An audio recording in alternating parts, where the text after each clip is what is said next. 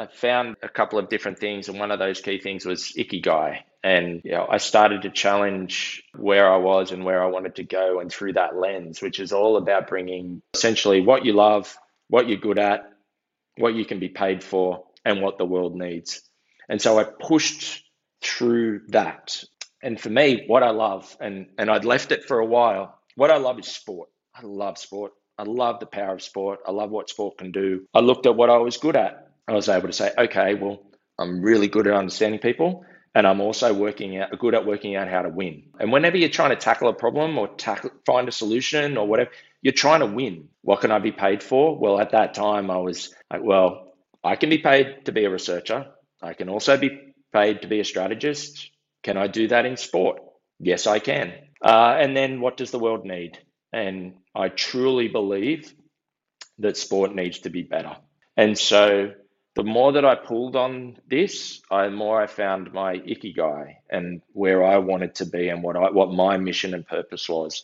And so then I pivoted away from what I was doing. I took everything that I'd learned along the way, put it in my toolkit, and said, okay, sport is now where I want to go, and that's what I want to do, and that's the cha- that's my purpose in life, and what I want to be able to achieve. And yeah, I've been doing that for what now seven to eight years ever since.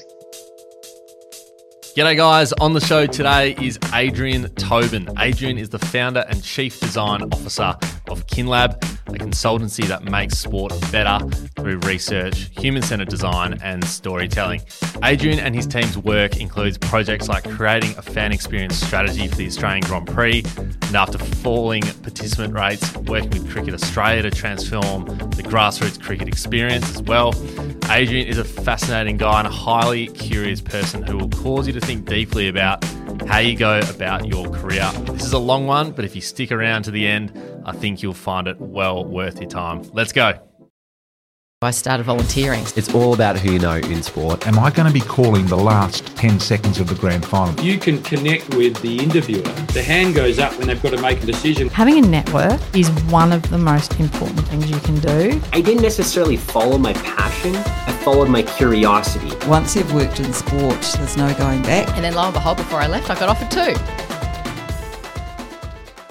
Hello and welcome to the Sports podcast, the ultimate guide to make it in the sports industry.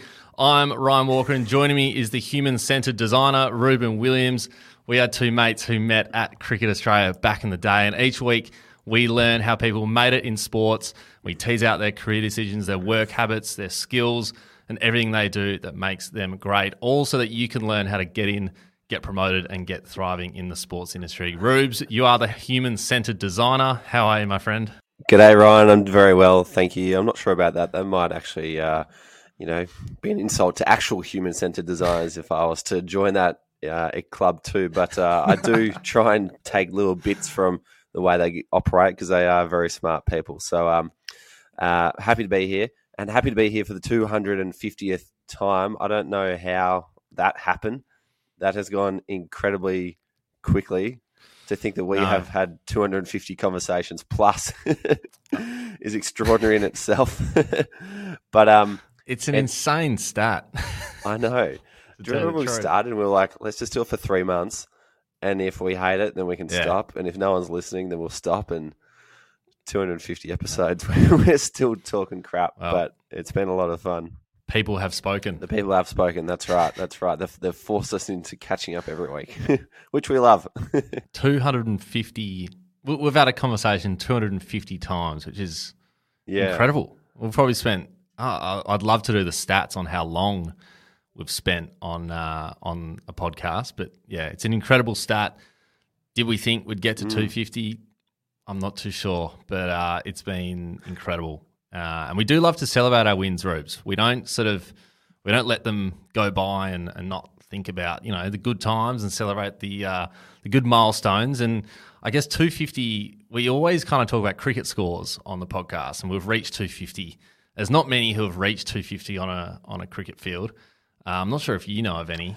250, uh, definitely not me. You'd have to be looking at um right. at the the elites. I think um, I'm trying to think. yeah. yeah if Smudge has gone past two twenty odd or or Marnus yeah. made Marnus was pigging Yeah. out on runs one summer, I I recall. Warner made a massive 300 against Pakistan yeah, the other year. Um, but but uh, 250, 250 is tough. but I, I remember us talking about Dizzy Gillespie. Mm. Yeah, two fifty is like yeah, you you've just torn them Yeah. apart. So anyway, not sure how many got to two fifty, but we can uh, we can raise the bat again. Um, but it got me thinking around some of our favourite episodes of the last fifty episodes because if we're talking about two fifty, we'll be here for a little while. Um, and I'm not sure you know if you've got any that come to mind, but for me, obviously Brian Taylor was amazing. Um, we've had both the Grade Cricketer boys as well, which was just huge. And there's a lot to unpack just from those two, to be honest. Yeah, absolutely. Actually, it's quite phenomenal when you look back at our most recent podcasts, say the last 50 episodes, because we look at our we look at the uh, success of each episode based on the most downloads in the first seven days. And at the moment, the top 10 leaderboard of most downloads in the first seven days is currently filled with like eight or nine episodes from the last 50. So Brian's in there. I think both TGC Mm. uh, people in there. Uh, Melissa Lawton and Shane Leonage are both in there. So Melissa Lawton from SailGP, Shane Leonage, a performance analyst for Aryna Sabalenka. Um, both of which uh, led to me having coffees with them over in London. So that that was been, that was a really cool thing that this podcast has led to as well. Mm. It's kind of like uh, we use the podcast for our own networking purposes. And uh, we are very lucky to have these conversations because we have this one and then we can follow up for a coffee down the track as well. Um, but two others that, that come to mind as well Danny Bowron from Deakin University, a huge part of the podcast and how we were able to really jump in and do what we love. And, and that was, you know, jumping into the podcast initially. So Danny was a huge part of that. Um, first tears on the podcast in the last 50 episodes as well, Rubes. We would hate to not mention that. Um, and then we had Jordan Iannuzzi as well. So we've had some really great international guests, not just here in Australia.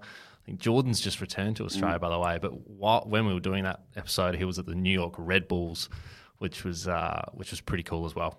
Mm, absolutely. And then, not to mention, we've had a couple of amazing CEOs, a um, couple of amazing female CEOs in that as well. So, Michelle Enright, who was the CEO of the T20 World Cup, joined us uh, late last year. Libby Owens, CEO of Champion Data as well. And then around that mark, we had um, uh, General Manager of the Melbourne Stars, Blair Crouch, jump on for a great chat too. But then um, Mm. one of my favourite episodes came when uh, Rana Hussain jumped on the podcast.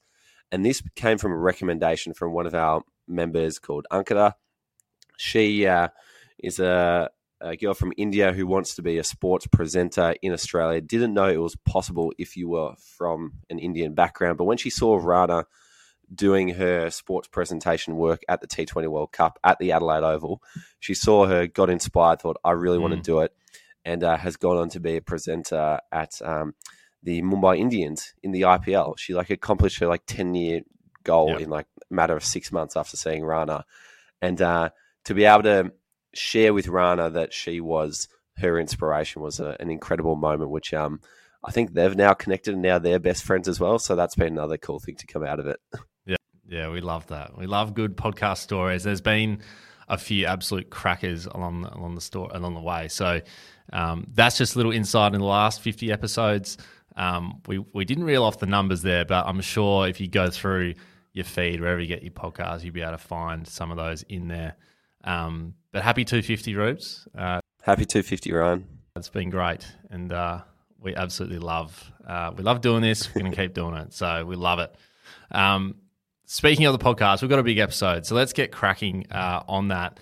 Um, if you don't already, follow us on LinkedIn, and if you want to connect with us and hundreds of others working in the sports industry, become a member of the Sports Grad community. And speaking of the community, there's been some ripper stories uh, in the last week, and uh, I'll let Rubes take away with those. Yeah, absolutely, Ryan. As always, lots of lots of wins coming through.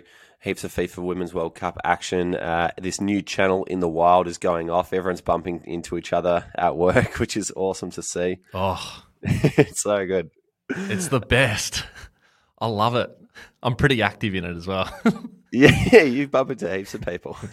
yeah. Um, but uh, a special shout out to Rachel Bromley, who has just become the partnerships coordinator at Netball Queensland, specifically with the Super Netball team, the Queensland Firebirds.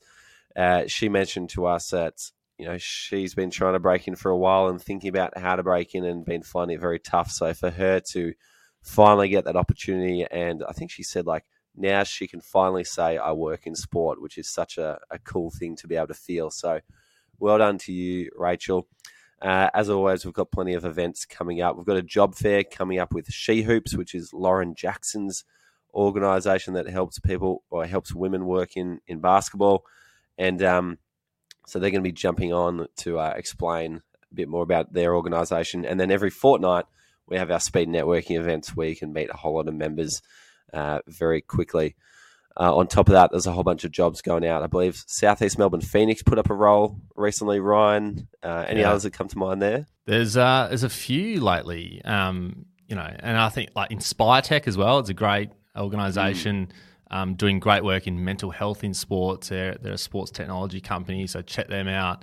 Um, there's a bunch, Cricket New South Wales, there's a few, um, Kojo, there's been a few lately, Grand Prix as well, we've put a few up as well. So there's jobs galore at the moment. Um, there's plenty of opportunity. So all you need to do is jump in and become a member, and you can you can find those. Fantastic. Well, if you'd like a quick email from us each Friday where we share little blog posts about how people are getting jobs in sport, little tidbits, upcoming events, then uh, subscribe to our newsletter. Head to sportsgrad.com.au forward slash newsletter to subscribe. And There's a link in our show notes to join. Brilliant. As we said at the top of the episode, this is a long one, but a really, really good one. So stick around with us, and this is going to be an absolute cracker. So grab a pen and enjoy this chat with Adrian Tobin.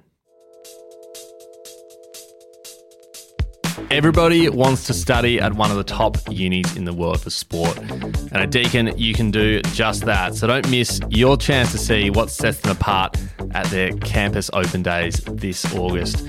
Check out the state of the art facilities, hear from their world class academics, meet with current students, and experience the campus vibe that they're famous for.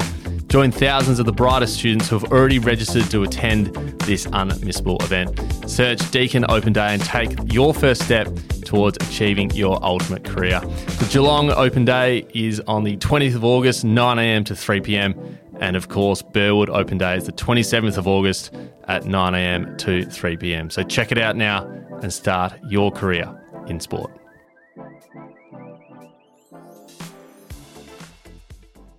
Adrian, welcome to the Sports Grad podcast. Thanks, Ryan. Appreciate it, mate. How are you, Ruben? Very well, Adrian. I've been uh, looking forward to picking your brain for, for some time now because I find the work that you do fascinating. I find the, the content that you put out on LinkedIn fascinating as well. And um, to introduce people to uh, what you guys do, I want to um, take you back to a, a, message that I sent you on LinkedIn in, in 2020. I'm not sure if you recall this, but I think at the time you put out a post – asking if anyone had any questions about uh, human centered design and um, some of the tools and other different practices that people use around that. And so I thought, what a great opportunity. Adrian's an expert in this space. I'm, I'm, I'm going to I'm gonna fire away here.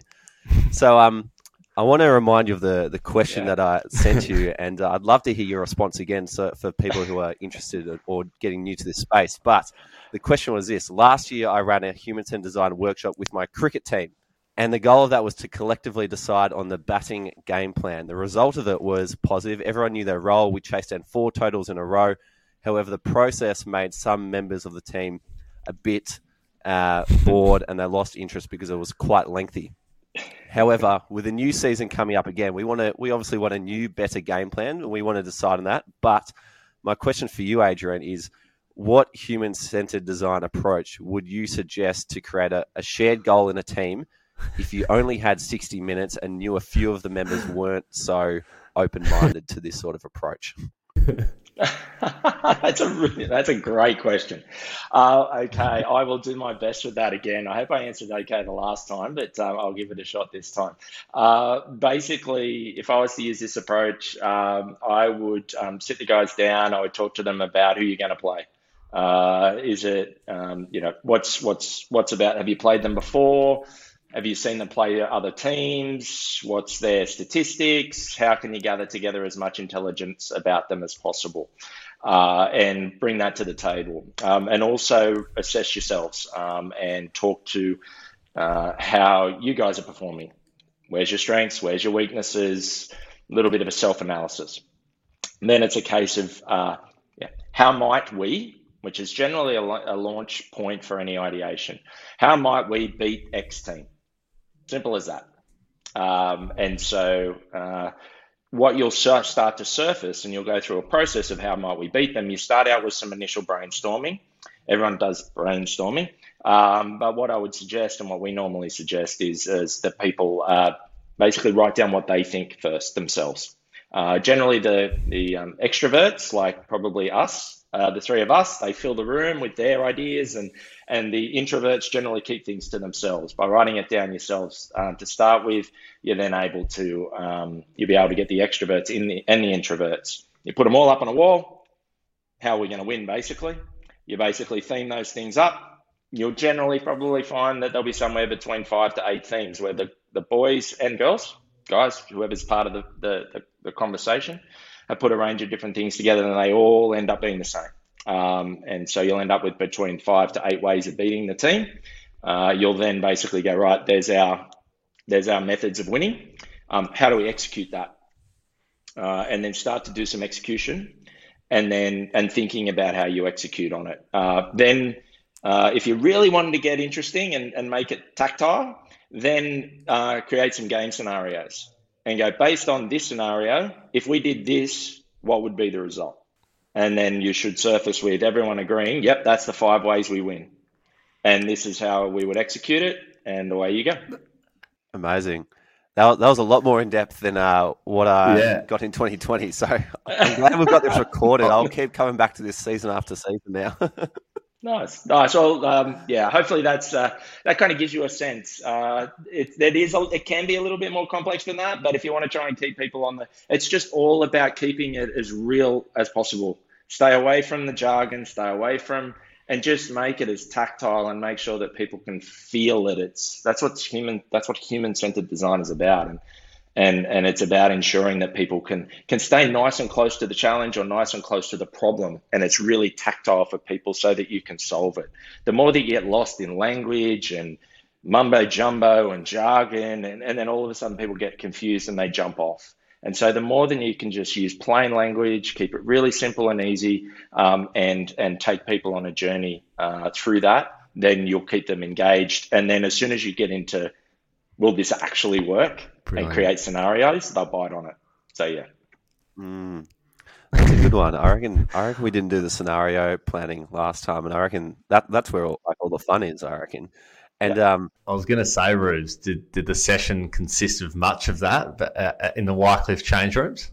Well, it, it was a lot of um, like everyone had like a big piece of paper, and we had a whole bunch of sticky notes, and we like would go around the room and write down a strength. Say, say, Ryan, you had a bit of paper. I would write, all right, strength, strong in the front foot, uh, weakness, uh, not very patient at the crease. so, and so then everyone would have like this collective, you know, essentially brainstorm of your strengths and weaknesses, and and then we kind of had like an overview of what we what we were working with before we could go forth and say, all right, well, how do we beat these teams now? But um, our persistence with it was the was the issue because we kind of stuck to the plan for I think three or four games and then and then it fell off and we missed finals. More sessions required. yeah. Yeah, I think so. awesome. Thank you for that, Adrian. That was terrific. Yeah.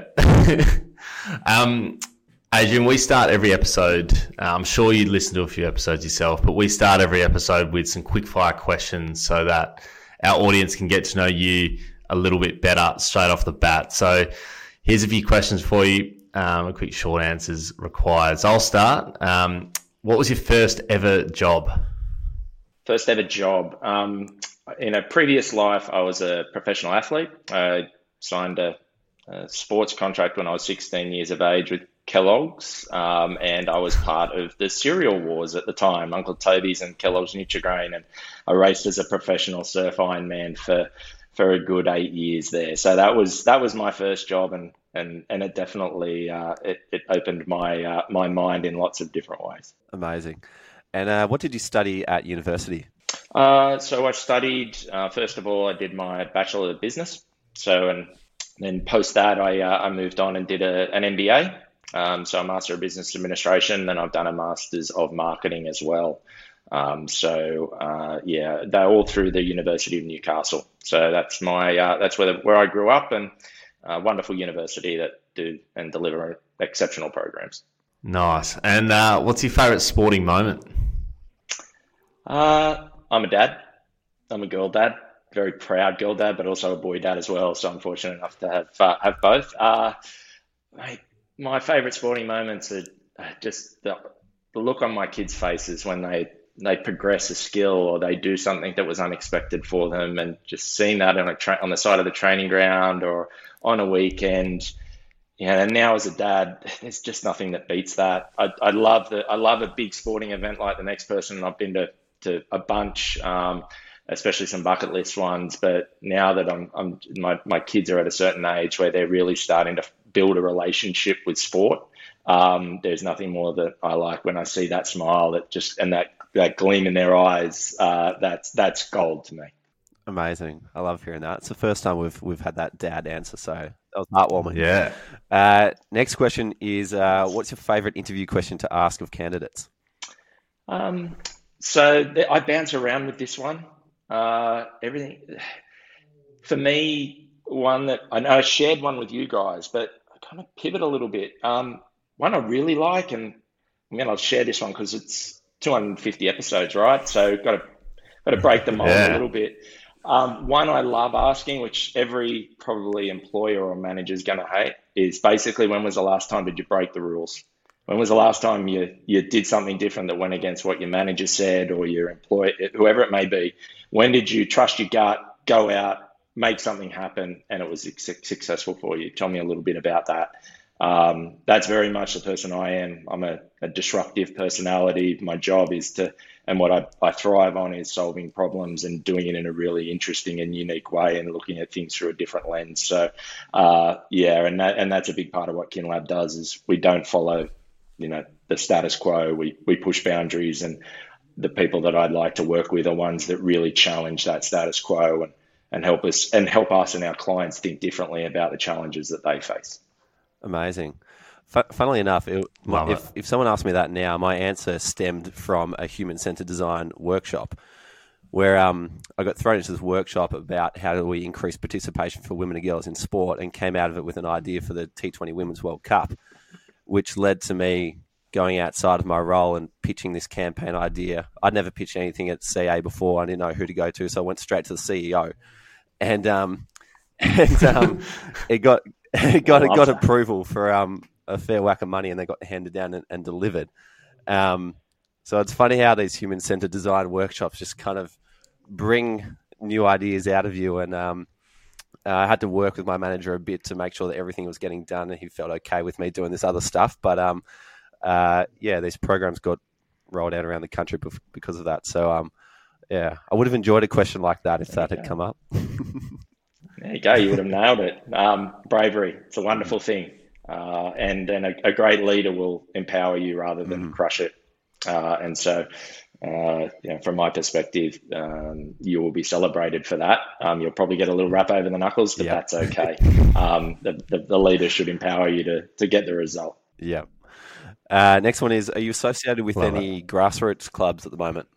Uh, the clubs that my um, my my young ones um, bounce around in. My my, my son plays uh, rugby with Casuarina Rugby Club. Uh, I live in Kingscliff, which is about uh, 35 minutes north of Byron Bay. Uh, it's beautiful, um, but yeah, they play.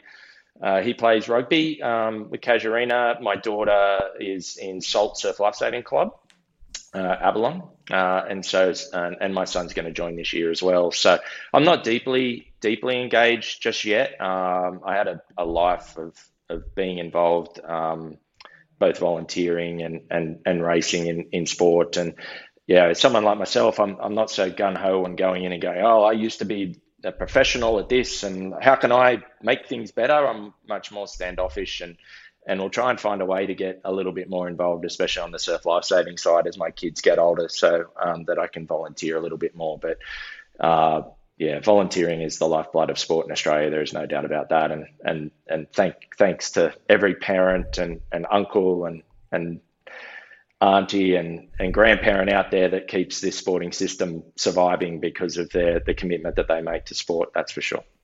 Absolutely. Um, what's one book or podcast that you'd recommend that's helped you? Uh, there's a couple here, uh, and there's also um, one that's the one that's super interesting is called Usapalooza. Uh, it's by a mate of mine. It's Nick Bowmast, and essentially it's uh, a, a, field guide to applying what we do in user research. Uh, and so Nick is a, an expert at, at, field research, so going out and undertaking behavioural research, um, social anthropology, etc. Um, Nick's a Kiwi. He's a he's an absolute champion fella, um, and really knows what he's doing. And proud to say he's a friend of mine, and he wrote a wonderful book called Usapalooza. So um, I would uh, I would highly recommend checking that out um, as a book if you want to learn a little bit more about getting out and, and talking to people and understanding what they need and where their problems are. So I'd point you in that direction. And the other one that I'm uh, I'm reading uh, a lot at the moment, or kind of going back and forth from, that's a book that I really enjoy. Is one that'll sit on my, my table or my desk or in the studio that I just keep flipping back and forth. And it's called Emotion by Design, um, which is another um, fantastic book by uh, the former chief marketing officer of Nike. Uh, and so that's that's one I'd point to as well. So um, yeah, enjoy those. Amazing. We'll have to dig those up, I reckon. Yeah. And uh, last one, if you had 30 minutes to pick anyone's brain, who would it be? Uh, love this question. Uh, I love the intersection, and I'm so passionate about the intersection of sport, creativity, and design. Uh, and but I'm addicted to high performance. Uh, that's I think the former athlete in me, and I just appreciate someone who is top of their game. Uh, but I love the when they can show and, and explore other aspects of themselves. And so that person for me would be sitting down with Serena Williams uh, and having a good chat with her. Um, GOAT tennis player uh, and exceptionally creative person, uh, fashion, entrepreneur, pushes boundaries in lots of different ways and, and talking to her about obviously her tennis career, but where she started out and and and how um, she was able to navigate what they navigated. Again, disruptive. Her dad and her family finding a pocket within the tennis community in America um, uh, was a, an amazing achievement for them as a group and as, as a family. And then finding their way all the way through and being the best ever tennis player, and then what they do now on the business side of things and her entrepreneurial spirit. It's wonderful. Incredible. Love it. Well, that was that was a fantastic set of quickfire questions. Yeah, I reckon that that um like Kellogg's Ironman Nutrigrain partnership, one of the most iconic in Australian sporting history, probably. yeah, yeah. No, it was a it was a really funny time. Uh, yeah, the Uncle Toby's guys on Baywatch in their red swimmers carrying cars, uh, all the way through to carrying Madonna around, through to the Nutrigrain, you know, us guys racing and climbing mountains and racing on beaches. And yeah, it was a really interesting time in, in sport for, for, for kind of ocean sports athletes at that time. Really cool. You were probably on the screens when we were growing up, Adrian, looking at the Kellogg's ads and all that kind of thing. So I've always thought you yeah, looked familiar. I don't. I don't want to give my age away too much, although I am getting a little snowy on the beard these days. But uh, uh, yeah, potentially, I, I get meant that gets mentioned to me a little bit. They've, they've seen me in a past life running around in in swimwear, uh, yeah. neuro, yeah, fluoro coloured swimwear. Well, at least feels like an age ago. Yeah, at least you know the rig's in order. That's great. So you've, you've done well. there you go. Um, Righto. So before we dive in, we, we touched on it a little bit in the intro, but for those who've never heard of the term human centered design before, could, could you explain the concept for us for those who, who might not have been exposed to that before? Of course. Uh, uses there's lots of different language around it. Okay, so you've got human centered design. It's also termed design thinking, people centered design. Um, yeah, language, it, it's essentially a problem solving process. Uh, it's a process to basically understand um, a problem, people that surfaces a problem, that you can then use creativity to solve. It's just really that it, it can be really complex because behavior, human behavior is incredibly complex, but the process is really simple.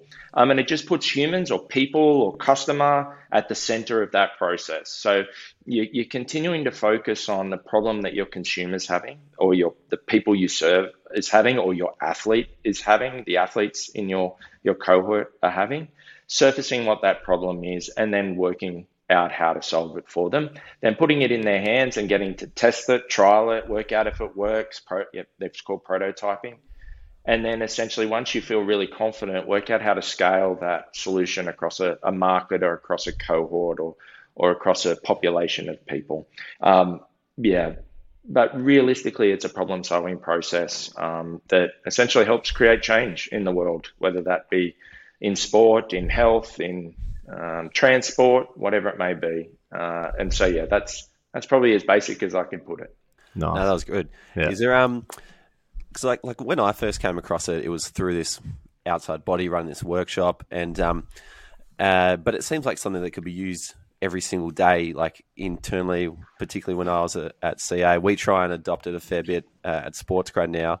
Um, what is the uptake of human centered design like across the different industries and organisations you've worked with, and do you think it's becoming more prominent or less, or what? Where's it at?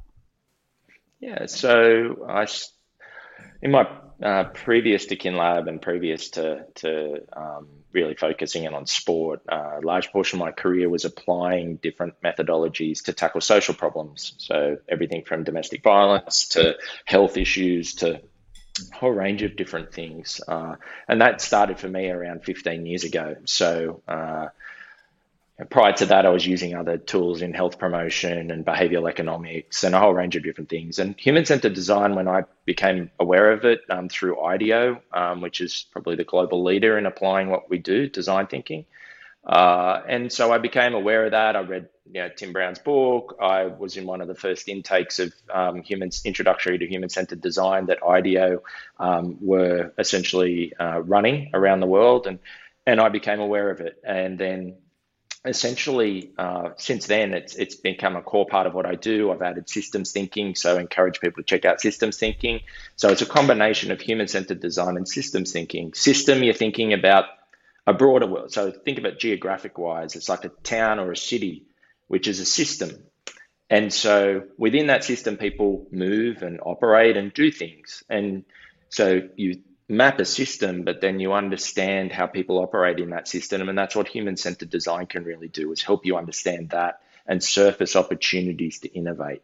And so where it's happened or how it's matured over time is that early early stages it was heavily used in government, heavily used in finance and banking, um, where money really sat and where innovation, especially where technology transformation was happening earlier. So definitely in banking, where you saw banking apps and banking experiences advance, and so you know, those those early stage, that's where maturity really kicked off. Uh, and so it's it's quite mature, mature in many industries. Uh, and so about in 2017 uh, I started working with um, Sport Australia, Australian Sports Commission, and applying systems thinking and human centered design to essentially work with them to design the digital vision and digital strategy for Australian sport. And from what uh, we could see, this was one of the first stages of human centered design being applied in the sports industry. Uh, and so IDEO had done a little bit here and there for some professional clubs, but it really wasn't widespread. And so that that kind of was the early stages and kicked it off. And and and over time, it's it's become the industry, the the sports industry has become more and more mature um, with it. Uh, and from my perspective, we're now starting to see a real turning point where, uh, in particular, um, some of the senior execs at, at Australian Sports Commission are talking about customer journeys a lot more than they ever have. They're talking about people-centered design and and undertaking um, you know field or ethnographic research to better understand people. So you know if I'm if I'm to say till now, the sports industry's been quite immature and, and the take up hasn't been as strong. We've been obviously pushing, and I've been pushing hard with all of the work that we've been doing. But I think we're getting to a tipping point where it's going to become much more widespread. We're seeing, even in the upcoming participation strategy um, for the Australian participation strategy that's coming through from um, Australian Sports Commission, one of the pillars is experience.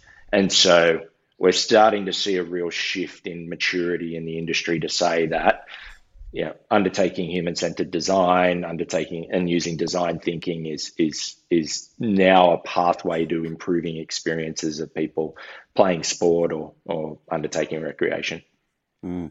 And I think, like for, for people who w- would be thinking about how do we solve problems as a team and worrying about what their direct reports might think, as a previous direct report, it's a lot of fun. Like I enjoyed yeah. work a lot more when we were doing that sort of work, and even like Ryan, I used to come and join you and the uh, community cricket team on a few um, weekly updates. Like some of the human centered design practices were a core part of the weekly agenda. I recall. Yeah, yeah, hundred percent. I, I, honestly, I'd never been exposed to that before, Rubes, until Adrian and KinLab came in, and I, I literally remember you know, picking up the pen and uh, getting the Post-it notes on the wall. That's probably where we've, we've learned it from, to be honest. But it actually just created like a, a creative side of work. You know, like you're not just at your desk, at your computer doing your job. It's like, no, nah, actually use your mind and your own experiences to come up with what, you know, the future can look like. And it actually made work super, super enjoyable. So, yeah, um, I love it. It was absolutely awesome. Mm. Yeah, Cricket Australia's been one of the early adopters. We've been working with them for a number of years now and done you know umpteen projects and and they've definitely been uh, pushing the boundaries when it comes to human centered design and AFL's been the same. Um, so the two the two big the big sports in the country are, are definitely been applying this for a number of years now, uh, and so the, it's now starting to spread to uh, you know beyond those bigger sports now into into the government and, and into some of the smaller sports. Uh, and so, but you didn't even get to do the really fun stuff, Ryan. Uh, and the really fun stuff, and the workshops are great. Yeah. Uh, and and they're awesome for teams and connecting. But to me, and what I enjoy most is going out and living in people's shoes, being yeah. out there with fans, being out there with people playing cricket or playing AFL, you know, spending time with coaches or referees, just being in people's shoes mm. and observing and interacting with them and communicating with them and surfacing such rich data that you can't get through surveys and and and you know data analytics. You, you get that you get that real raw and pure relationship data. And sport is a sport is an, an emotive relationship.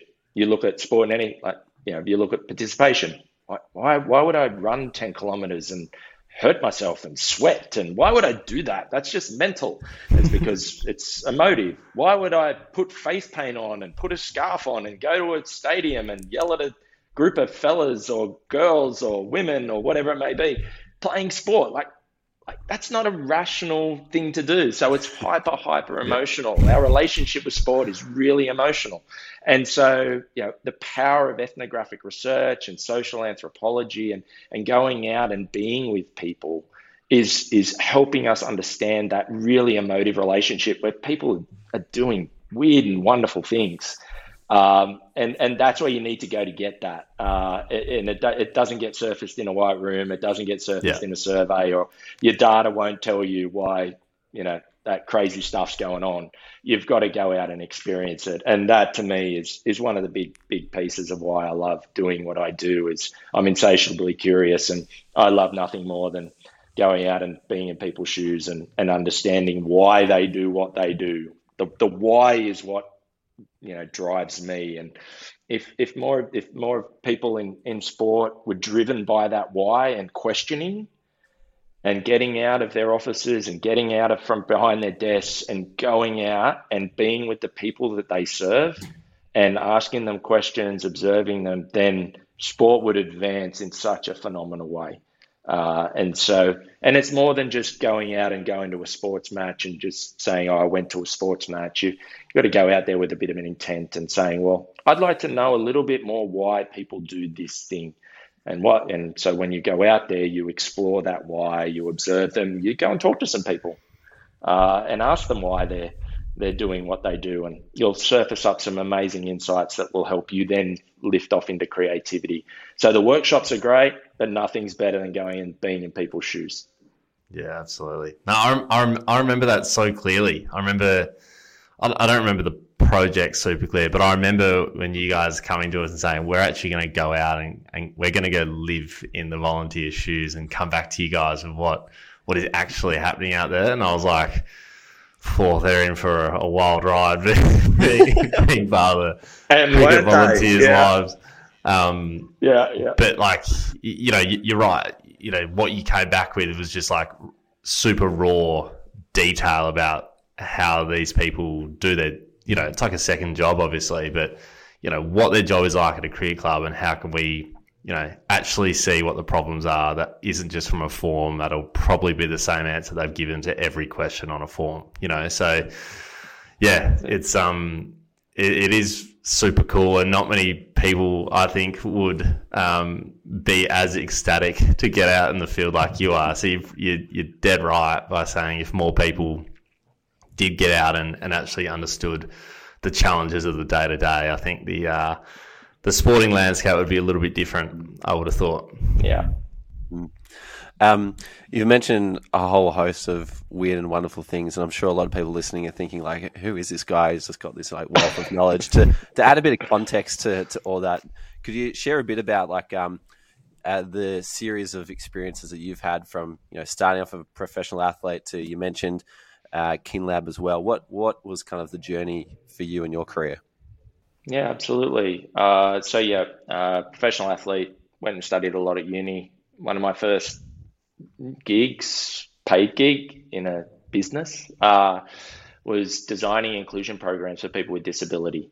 Uh, so understanding how people with disability and the barriers that they experience in getting out in the world, um, you know, just living their day to day, going to the shops, uh, going and, and you know the gym, undertaking recreational activities, seeing their friends, going to the beach, whatever it may be, and understanding what bar- barriers they experienced in order to do that, uh, and then working out what programs the organisation I was working for, which is now which is called Life Without Barriers, how how could that organisation deliver programs that help people living with a disability get out there?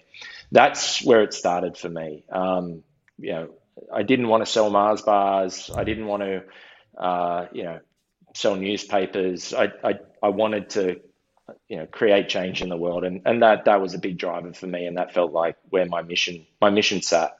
Um, and then I played around a little bit. I ended up at a, a really interesting agency uh, in Newcastle, where where I, I grew up and spent most of my time, and I was fortunate enough to to design um, the uh, Newcastle Jets branding for A League One. So the first season of the A League, wow. uh, the gold, the research and and design. Yeah, so yep, the why the Jets, obviously the RAF base and flying in formation and and how that needed to link to at the time a relationship they had with United, uh, Newcastle United Football Club in the UK. So it was the Newcastle United Jets before it was just the Newcastle Jets and the why the, the planes fly this way because of the stripes and the linkages to Newcastle United, that squadron feel, so move as a team, that, all of that branding piece. Uh, I was fortunate enough to to lead that design very young um, because obviously being a, a sports brand in a, in a regional centre, they didn't have a lot of money. So when they come to an ad agency um, where, you know, it's it's all about these ones. Uh, it got tossed to the young guy because the client didn't have a lot of money to spend, and so I was fortunate enough to catch that, and and and I really enjoyed that project. But it's it also proved to me that I wasn't ready to go deep, deep, deep into sport again. Um, I, I you know, being a pro athlete, you live and breathe sport and the bubble that exists around sport, and I wasn't ready for that yet. And so I I, I pivoted off back into working in government and focusing on on social impact issues and and and you know communicating and writing policies and developing programs etc in government and tackling a large number of different issues over a good you know 10 to 4, 10 to 14 years in that time uh, and that is where I kind of really honed my skills. Really honed my skills with so many different raw challenges that were really, really complex. Um, human behavior, especially when you're dealing up in the ends of suicide prevention or domestic violence or you know heart attack survivors or that that really raw and challenging behavioral space is is kind of where I really was had the opportunity to cut my teeth in problem solving. Um, but I also, you know, at the back end of that, I, I got to a stage where I was also a little traumatized. You spend a lot of time with people who are going through really challenging things. Uh, it can it can definitely have an impact. Uh, and so, you know, when you interview 31 32, 33, 40 women who are experiencing domestic violence right at that moment. And you're trying to understand what they need to help support them in the stage of life that they're in. You don't, you can't just drop that and leave it behind. You carry it with you, um, even just as a researcher. And so that was a, a bit, and I ended up head of innovation at Beyond Blue, and I did some really interesting things. And then I, I always knew, uh, or within a couple of years prior to Beyond Blue, I was like, oh well, I'd like to get into consulting. I want to. I want to. I'd been applying human centered design. Design thinking was something that I was very you know passionate about, and so I um, I shifted across and took the role of uh, head of um, social and sport innovation at a firm called Symplicit. Uh, which was a design thinking firm in Melbourne and Sydney um, that was doing wonderful work, in particular in banking. And so I was focused on sport and social impact. Uh, and I also learned how to you know, run a consulting business. I learned the mechanics. I hadn't done that before, and it, it helped me understand that. Um, and then uh, I pivoted off and, and took my gardening leave and decided that uh, I wanted to return to sport. Sport was something I was incredibly passionate about. It was my passion and my mission in life. I just kind of put it aside for a little while. And then um, I started up KinLab and it's been a whole lot of sport and lifestyle ever since. And so that's kind of been my my journey. Uh, but throughout that, and as I mentioned earlier on, uh, you pick up tools in your toolkit all the way through. And so I started out with your core basic, you know, your business degree. I then did my MBA and I, I did programmatic work and understood how to you know research and design programs and build things that and services and products and then when you're doing that, you start to work out what are the right methodologies to use. There's stage and gate, there's health promotion, there's so you end up picking up all these processes that end up becoming very handy when you become a consultant because essentially if a consultant doesn't have a kit bag of frameworks, then they're not a very good consultant. Um, you basically go, well, here's the pro, and I've got this kit bag of frameworks that will are applicable to that challenge or that problem to solve or whatever it may be and and you apply those. And so through that period of time I, I was very fortunate to use lots of different things and and and different processes to to do the work. And and now I get to apply them every day in, in what I'm doing with KinLab, which is yeah a, a human-centered design or an innovation agency um, that is focused on sport and lifestyle, but predominantly sport. And so we work with global brands um, in America, in Europe, and here in Australia, sports brands to essentially, uh, you know, our mission is to make sport better, and that's what we do. And so, yeah, hopefully that kind of gives you a bit of a sense of yeah. where I've come from and what I do now. Absolutely. No, that was an incredible collection of experiences, and very cool to hear that you, you know, you've you clearly identified what your purpose is and found a way to, mm. to come back to that and, and still do that every day. Um, I wanted to kind of dig into your jump to KinLab because we have a lot of people come to us with um, issues around career direction and career decisions. Like, had you been thinking of starting your own agency for a while? Was there anything in particular that caused you to pull that trigger and, and get started? What? How did that eventuate?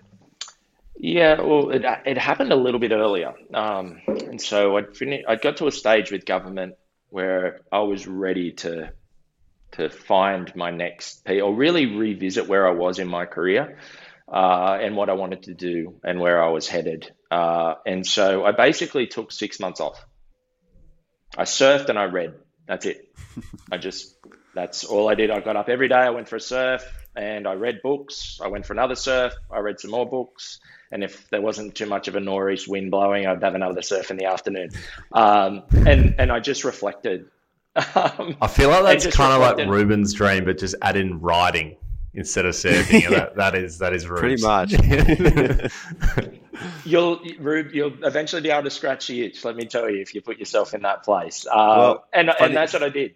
Funny you mentioned that. I'm currently in Èze, next to Nice, and uh, we're in this yeah. random Airbnb. And uh, the host of the Airbnb has very kindly given me his road bike for the week. So there'll be a fair bit of that okay. going on for the next Huge. five days. there we go. Go go find some self reflection spots. Yeah, uh, that's it. And so that's what I did. Uh, and I, I found, uh, yeah, I found a, a, couple of different things, and one of those key things was ikigai. And you know, I started to challenge, you know, where I was and where I wanted to go, and through that lens, which is all about bringing what you're passionate about together with what your mission is, um, with what your profession is, and what your vocation is. So essentially, what you love, what you're good at, what you can be paid for, and what the world needs. And so I pushed through that. Um, and so I encourage anyone listening that is, is at a place where they're trying to work out what's right for them. Um, I strongly encourage you to check out Ikigai. It's, it's an amazing uh, way of thinking. Uh, and so I did that. And for me, what I love, and, and I'd left it for a while, what I love is sport. I love sport. I love the power of sport. I love what sport can do. I love sport for the athlete. I love sport for um, fans. I love sport for development and how it can change cultures and create healthier people. I love the power of sport, and and I really kind of rekindled my relationship with that. I looked at what I was good at, and what I was good at was essentially research. So understanding people, understanding how they behave, what they need, what barriers they have, I'm really that that is a, a core skill set I have, and I'm, I'm a, a, a, really at that time, and I hope I continue to be this way, but a strong strategic, creative thinker. Uh, and so I was able to say, okay, well, I'm I'm really good at understanding people, and I'm also working out good at working out how to win. Um, and whenever you're trying to tackle a problem or tackle, find a solution or whatever, you're trying to win. You, you, and so tapping back to my athlete mindset I was like, okay, I'm, I'm good at trying to unlock what that looks like. What can I be paid for? Well, at that time, I was like, well, I can be paid to be a researcher. I can also be paid to be a strategist. Can I do that in sport? Yes, I can. Um, what I didn't understand was how, what's a consulting business and how does that run? I have no idea. Um, and so I had to work out how that needed to be applied and what I needed to understand there to be able to run KinLab as a founder. Uh, and then what does the world need? And I truly believe that sport needs to be better. It's not as good as it can be for um, for people who play it. It's uh, or experience it. It's not as good as what it can be for athletes. Uh, you know, athletes are challenged in lots of different ways um, as athletes. Uh, and it's also from the point of view of um, fandom. Uh, you know, sport continue can, can continue to be made better for fans, and so I believe the world or the world needed sport to be better because sport results in health out better health outcomes from a point of view of movement and moving your body, but also from social connectivity, social connection, which is helps tackle isolation. Isolation is the new you know cancer. It's a the pandemic and people are more isolated, even more so off the off um, COVID pandemic. And so, what sport does through both playing and being a fan, it actually helps with social connection, which tackles isolation. And so, the more that I pulled on this, the more I found my ikigai and where I wanted to be and what I, what my mission and purpose was. And so then I pivoted away from what I was doing. I took everything that I'd learned along the way put it in my toolkit and said, okay, sport is now where I want to go, and that's what I want to do, and that's the cha- that's my purpose in life and what I want to be able to achieve. And yeah, I've been doing that for what now seven to eight years ever since. Brilliant.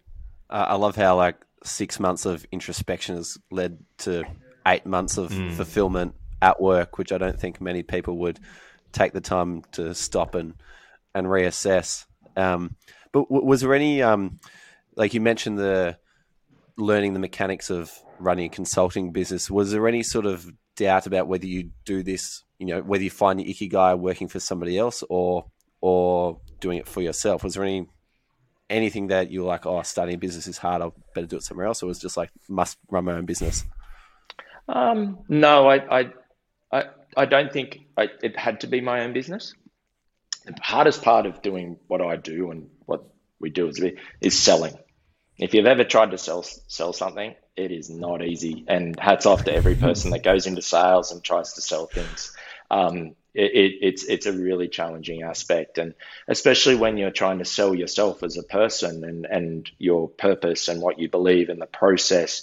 Because I'm, you know, in a sense, KinLab sells a dream. It sells an innovation. It sells a solution that doesn't exist yet, and so people need to look at you and believe that okay, I'm going to invest this amount of money. I believe in you and your team to be able to get the result and so it, it, sales is, is is definitely something that I hadn't done in the past. Um, working in government and working in social impact, and so it wasn't something that um, I necessarily felt really comfortable in to start with. And so that was the thing that kind of spun me between should I go and work for someone else or should I try and do this myself? And I got to a point where I said, okay, I'm going to give it a crack. I put some money in a bank account. I gave myself three months and said, I got three months. And my wife gave me three months and said, if you can make it work in three months, you look what the next three months looks like, and the next three months looks like, and the next three months. And that's kind of how it built from wow. there. And that that's yeah. And I did it at a crazy time. I get anyone that asks me when they say, "Oh, when did you do it?" It's like, no, I just laid down a massive amount on a, this new this this new house. My new baby was yeah three months old. Like it was literally madness. But what it, it what it forced me to do was get up every day and hustle my ass off. There was no I couldn't fail. And as an entrepreneur, that you have to have that mentality, you have to have that resilience, you have to have that drive. If you don't have that, go and work for somebody. And that was a difference maker for me. I could get up every day and know that I had the hus- that the hustle in me to to to to fulfill my purpose in this way might I ever turn back and go back and be employed again? I, I don't know. But will it help me fulfill my purpose? Absolutely. Because I can make sport better in working for someone as much as I can here. Um, but over here, I, I, I, get a drive and a kick that, that um, it would be very rare working for someone. And some of the organizations I've had the absolute pleasure of working with. Um, and my my resume is, is pretty cool these days, and I'm pretty proud of it. Um, if I'd gone and worked for someone, I probably wouldn't have the organisations I've been fortunate to work with. The, the the the ikigai concept. Did you find that through like a book, or is that like you can just go and read it up, or like what yeah. does that look like for someone who's who's looking for what you were looking for? Yeah, just jump it into drop it into your Google search. It's right there. It's championed by the Japanese government now. Um, so all the information you need on on Ikigai is, is at your fingertips. So just drop it into your into your Google search engine and um, um, or your search engine of choice. I shouldn't be brand orientated, uh, and and go and search it out. Um, in that early stage, um, it was because I had done a lot of um, work and research in in health promotion and methodologies and new ideas in that health promotion space and uh, you know, there was some some uh, academic research that was coming out of Asia around this premise or this concept of ikigai, and that's what led me in that down in that direction. And then once I'd opened it up, there was there was information that I could really get my hands on. Now, just put ikigai in um, into your search engine, and you'll find it pretty mm. easily. And it's wonderful. It's simple. It's pure, and it's wonderful to just self reflect. And and for for young people um, that are in, in university now or in their early stages of their career, it's a wonderful stress test um, of what you're doing and where you want to go and taps you back into your heart, which is, yeah, if, if you're not doing what your heart pushes you to do, you're never going to be as successful as what you possibly can be. If it's all driven here, um, everything that's driven here has a shorter shelf life. If it's driven here, it'll you'll lock in and you'll hold firm. And when you put the two of them together, nothing will stop you. Mm. And, and I, I, love your um, your business story as well, the way that got started. Because I think one way to be successful is put yourself in a situation where you don't have a choice of failure. you have to make this work. and it will Absolutely. drive you to do incredible things you never thought possible. and and and again, that for me, that and this is why when I, I mentor athletes, um, I'm very very fortunate to talk to athletes and and and talk to them about you know their next steps and things like that. And and it's one of the benefits of, of that I talk to the athletes about. But it's not just athletes, but they've got this um, level of resilience within them um, that is phenomenal um, because they'll get up and train, they get up and lose in competition on a regular basis, but keep on going. And they just have this innate skill and this innate resilience within them that is so transferable to being an entrepreneur.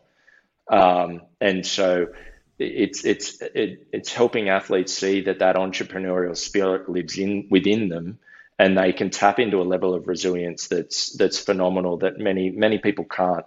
But that doesn't mean that you know you have to be an athlete to be a great entrepreneur. Um, you know, many people who have overcome adversity for long periods of time, and so there's this connection correlation between you know highly successful athletes who have overcome lots of adversity throughout their younger years, and they've built a level of resilience that's helped them as an athlete and so for entrepreneurs that have that have lived and, and tackled lots of different challenges throughout their early lives have also built up this amazing bank of resilience. And so if you've you've made a habit of overcoming adversity, you're going to get you, you're going to be more than likely be really good at being an entrepreneur um, because it's a it's a get up, drag down, get in the mud, punch it out life that that um, you need to have that. And if you're not up for that, then it, the best place is to go and work for a wonderful organization um, where, you know, it doesn't matter that uh, things like cash flow and whatnot don't matter to you.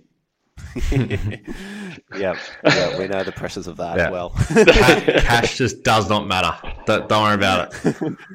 no, it doesn't matter. No, go away for the yeah, yeah. no, no, no. Or runways. Don't talk to me about runways. There, that's the dirty word. Yes, yeah, yeah. yeah. Uh, we can have another podcast about that. Yeah. I think.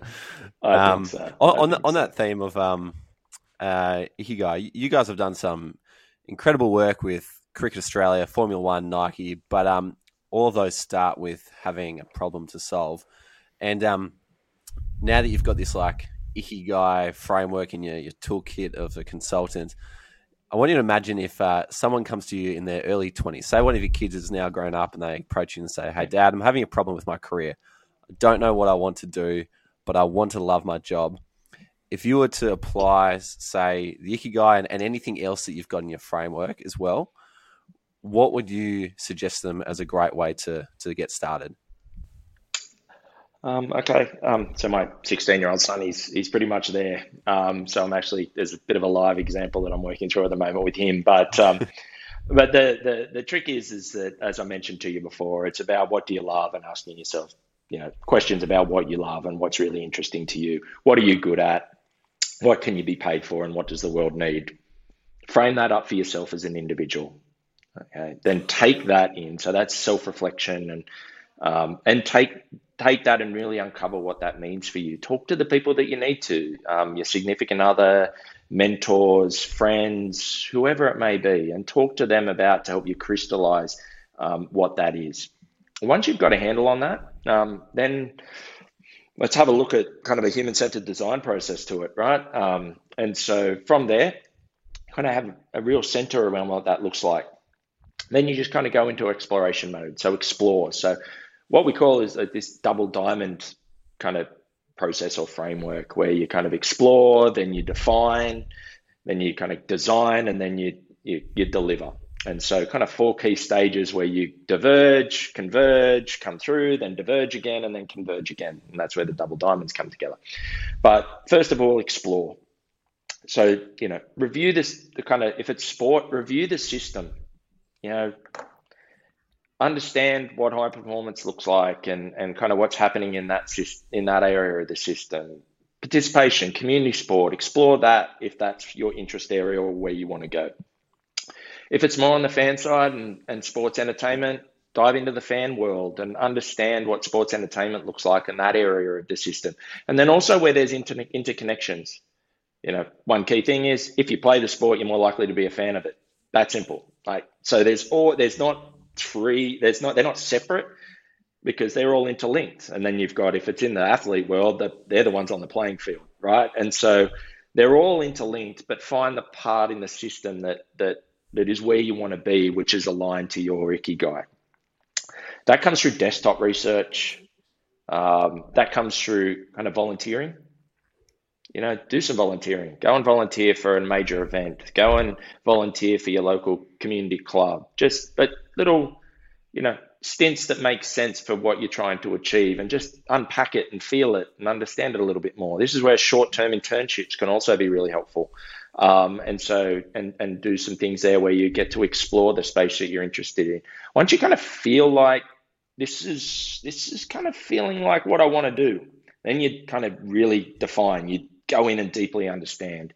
So this is where you do things like just, you know, go into the field with your researcher hat on understand the sport, understand the business, understand the people that that business serves, uh, and really kind of interview, interact, observe, do all of those things that help you deeply understand the space, but also the opportunities, because that's going to pay you downstream. And I'll talk you through that in a moment. Um, but gather together all of that data so that you can kind of go, okay, I want to work in high performance. I'm really interested in swimming. Okay, so I've now reviewed the system. I understand that swimming, I'm a former swimmer or I have a relationship with swimming or whatever it may be. I've I've gone and volunteered for a local swimming club or I've offered to do an internship for Swimming Australia or you know the AIS or whoever it may be. Okay, I'm really comfortable in this space. Okay, out of my university uh, degree, I might have a tech background or a data and analytics background, or I might have done some AI or machine learning.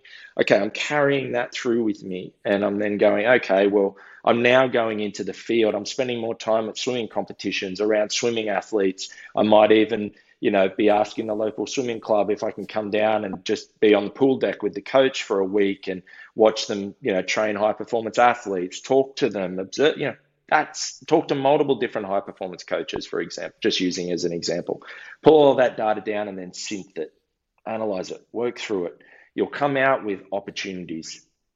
There's opportunities here to say, like I said with the swimming example, there's opportunities here where AI and machine learning can dial up what happens when it comes to analyzing athlete data and and building out competition strategies or whatever it may be, or helping athletes know, swimmers um, perform better on a on a week to week, month to month basis. So I don't know you and go, okay, I'm really comfortable. I want to be a starter analyst in high performance swimming. That's what I want to do. Right. I now need to wait for the opportunities, the formal opportunities to come, or I need to push a little bit to get those formal opportunities to surface. Build out your resume. So this is when you move into design. And so build out your resume, so create the tools that are going to help you get the job. Build out your resume. You know, build out your portfolio. Um, along the journey that I just mentioned, take photos, grab videos, videos of your in- interviews, videos of you on pool deck, video, like gather all of that together. Because then what you you should be able to do is put together a nice little package or piece that reflects your journey to date and why you passionately want to work in this space if you're presenting that as part of a pitch for a job, you have stepped well above everybody else. And so do that. Like this is and, and make it about you, but make it about you as you're going along. So build that out and then create your pitch, right? So then you've got your pitch, you've got your resume, you've got your tools, you've you, you've got your pitch together to go and basically pitch for the job or get the job. Test that with people who are meaningful for you. So this is the prototype testing piece. You know, pitch to your partner, pitch to your boyfriend, your girlfriend, your mum, but then also go and if you've got a mentor or someone that's in your cohort that's working in sport, even better if it's working in swimming or working in high performance sport, go and talk to them about your pitch and test it with them and see what they think. And then if they add some more things in, iterate and change it. And then essentially prepare yourself and go and get that job. So that to me, if you went, okay, ikigai, I want to work in sport, my mission is is to help athletes. I'm really good at data anal- analysis and technology. I can absolutely get paid for that. Boom, right. Review the system, know your spot, unpack it, work out what role you want, go do more research, capture data and content as you go, then essentially pivot that, create the tools that are going to help you get the job, test them with people who are important to you, and then go get the job. That was an incredibly well summarized start to end package of, of what to do. And I think for anybody who presented that to an employer, employer would be blown away by that because at the moment, most people come out of university with a degree and maybe the one prescribed internship that everybody else has to do, and there might be 500 people in your cohort. So if you do one level thing above that, let alone go 10 levels above that and create this, you know, full timeline. For example, you could start your own uh, data analytics and swimming social media account and just post on there every couple of weeks. And then by the end of it, it's just like, hey, yeah. here's a link to my Instagram or TikTok account. Mm. And they flick through that and say, yeah, okay, I'm sold. and You're in. um, that, and, and if it's hmm. about, and this is the trick for, for young people, like once you nail what your, your ikigai is, then that's the job you want and it's about getting to that. And you'll know you'll feel really confident and you'll do whatever it takes. And there might be only five of those jobs that are available in the country or whatever it may be. And and so you've got to do what's required to win one of those five jobs because you're probably competing against 200 other people. And it also stops you from going into jobs that you don't really want. Um, that mm. you end up just putting in a resume or a cover letter and you just join the bus stop of other people and but if, mm. if you're able to position yourself into a place where I am so passionate about this, this is my mission and I'm telling you a story and a journey and what I want to do, every employer and I know I would, if someone tabled that with me and be like, okay, let's do this. Um, mm. straight away without even considering, you know, I wouldn't need to consider much more other than cultural fit um, but if you're mm. showing me this journey and that you're passionate, then it's about going, okay, well, how can I now create an environment where you're going to succeed? And that's to me is when you've nailed this process. The leader sitting across from the table is going, I absolutely want you. And it's the challenge is on me creating an environment where you'll succeed. Mm. Yeah. Yep. Yep.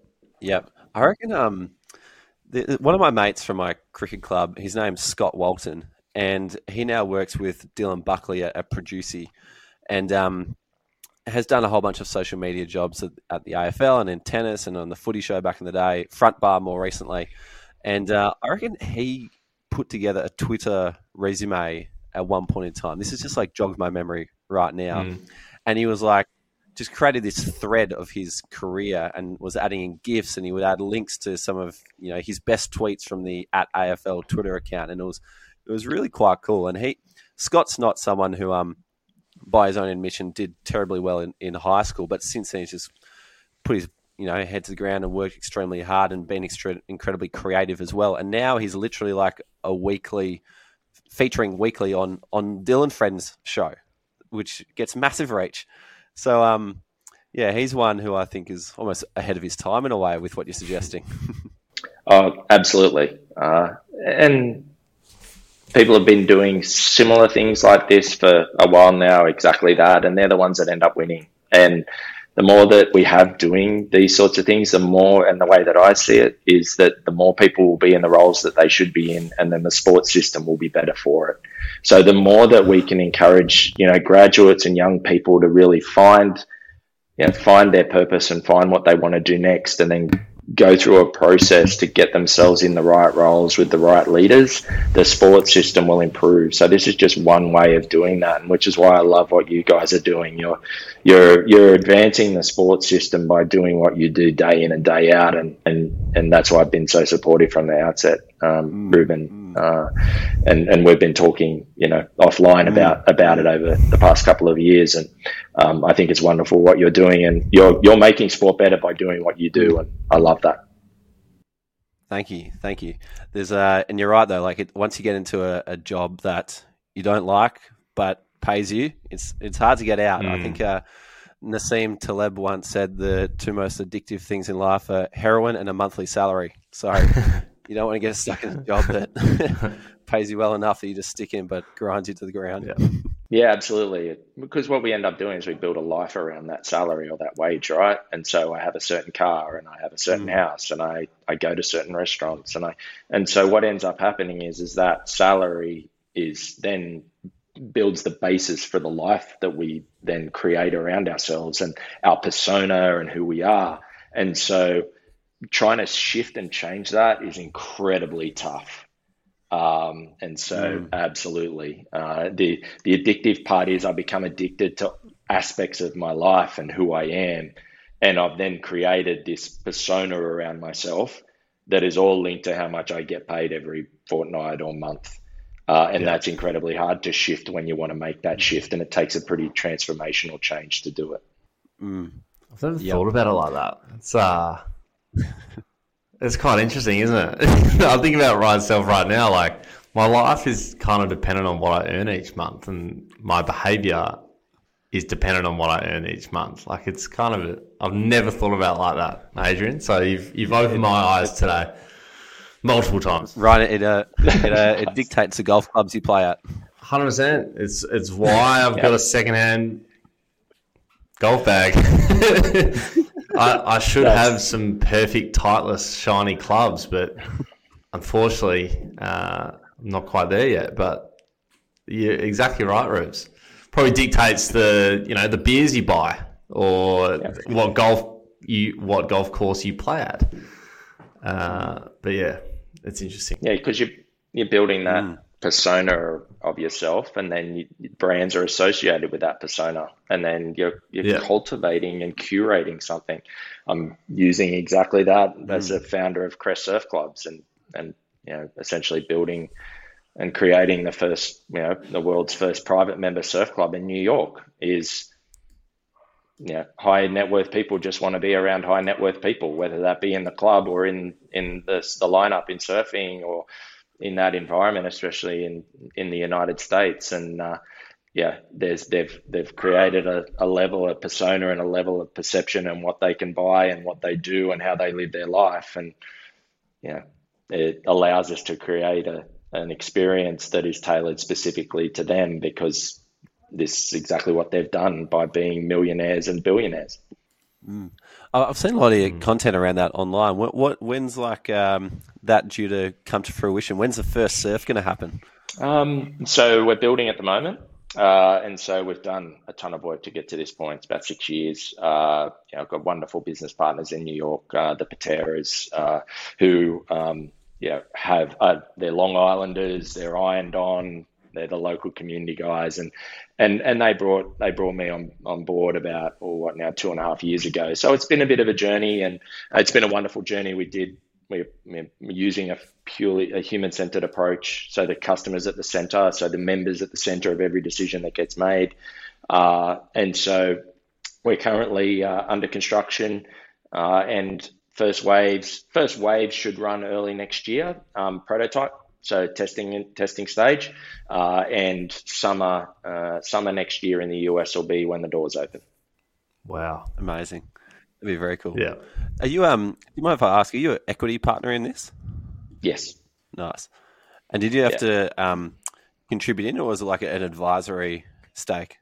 Um, so mix of both. So contributed in and an advisory stake. And so um, for this one, so we've been working in, and I've been working in wave venues for a very long time. Uh, fortunate enough to design the the guest experience at Kelly Slater's Surf Ranch in in Lemoore, uh, and so went through wow. the process of deep, deeply understanding the consumer of that particular property, uh, designing out the experience that people are enjoying right now for hundred thousand dollars a day US. That is. Uh, wow. And it's booked out. It's booked out eighteen months in advance. Yeah, yeah, it's crazy, right? Um, and what? so, yeah, it's yeah. So, um, and so that that that was about well, four years now ago now, and so uh, design, researching, analyzing, and, and designing a bunch of wave venue experiences since then uh, put put me in a place where my team, uh, when we looked at this particular opportunity, they and we yeah, we've been fortunate enough to look at lots and lots of them.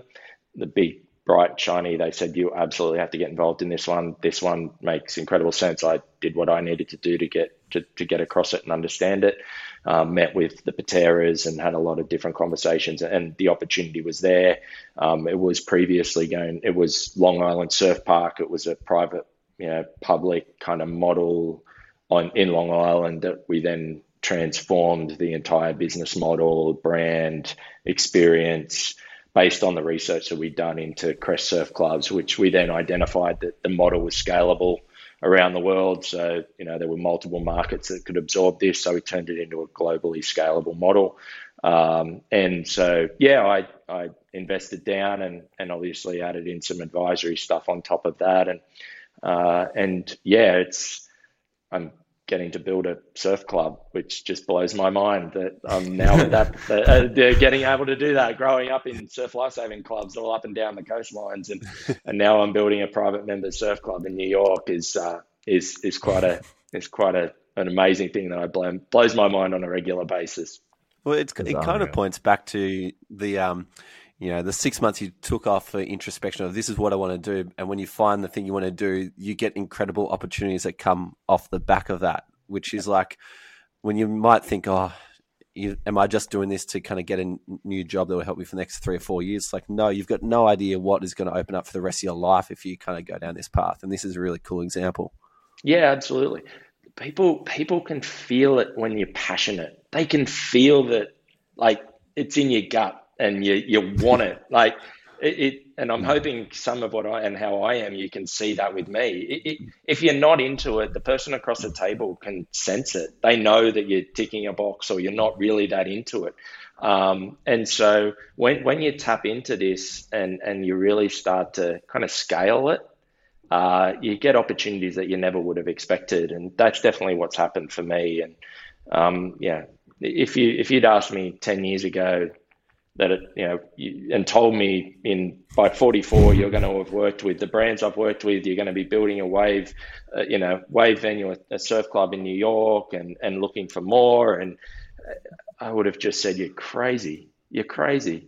Um, but that that those months of introspection just gave me a place where I could find exactly what I wanted and how I was going to go about doing it. And um, and now, yeah, it's magnetic. And and when you when people can feel it and you make them believe, amazing things happen. And so the more that yeah, the people that are listening to this and, and watching this realize that you know it's not a necessarily just about what your academics say or or or you know what experience you have. If you can sit across the table from someone and they can feel your passion and feel an, a fire in you that is going to only get brighter when you're in the right environment and in the right circumstance, then yeah, that's when you'll get life changing experiences. Mm. You mentioned there, like essentially storytelling and you know allowing them to believe in your in your passion. That's also sort of you know an area that you specialize in at KinLab. Um, and sticking with that theme, um, can understand you know for that lost you know, grad or young adult looking for career direction, um, once you sort of help them understand what they want to do um, and what career options would, would obviously help them and whatnot, what would you do to sort of help them with that storytelling element? How can they be better uh, in an interview, for example? Like, how can I tell my story the best it possibly can be?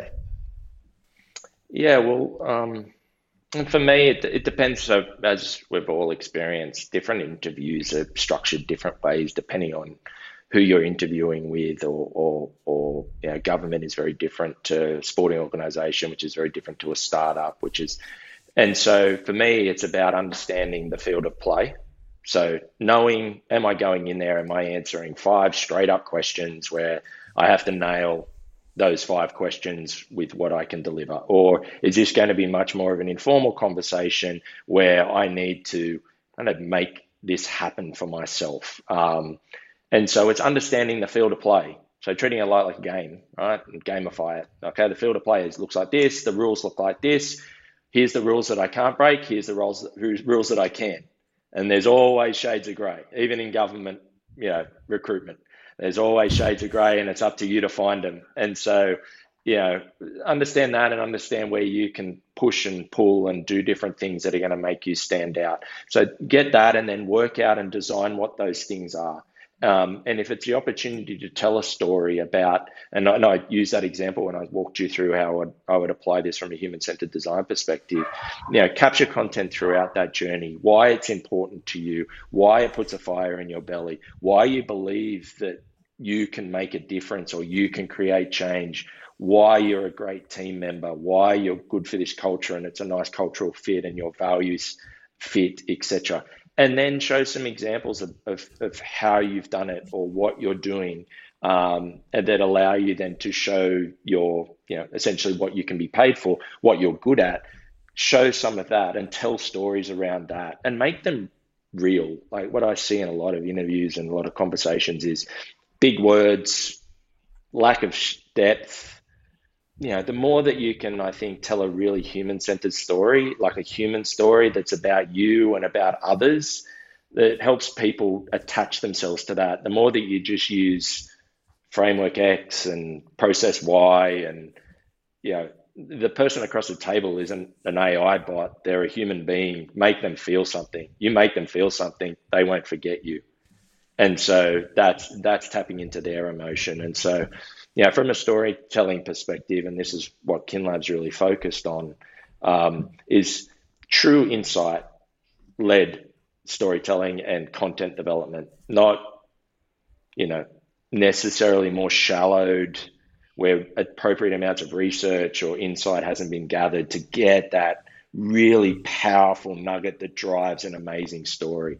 Uh, and so for us, I've seen a lot, a lot of content um, over my my time.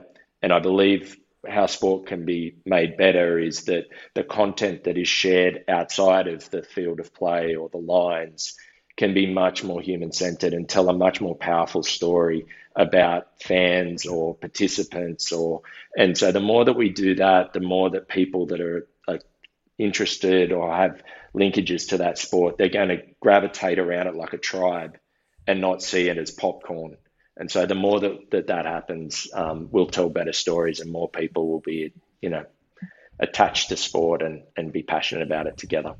Mm. I love that.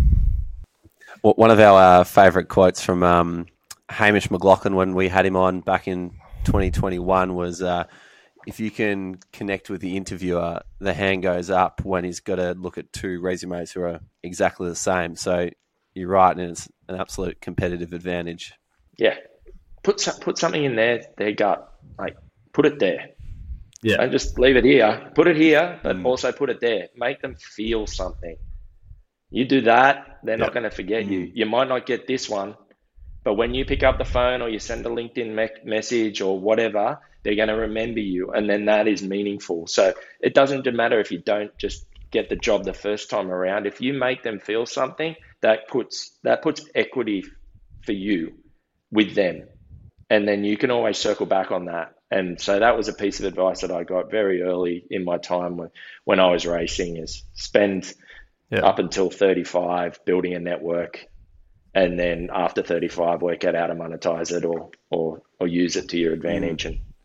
and and and so every time yeah. you get a chance to interact with someone meaningful or someone important or and that and importance doesn't necessarily mean high up in a senior executive level it, it it just means that they're important with what you're focused on. Take the time, invest, make them feel something, build a connection, and then continue to go back to that and foster it. Mm. Well, one more example on that. Uh, Kimberly Furness, current general manager of HR at Netball Australia, used to work at Cricket Australia. One of the cover letters that landed on her desk when she was interviewing people started with the headline, I'm going to tell you why I deserve to wear the baggy green and then the rest of it flowed on to be this marvelous story about who they were, and yeah. I think they ended up getting the job from that.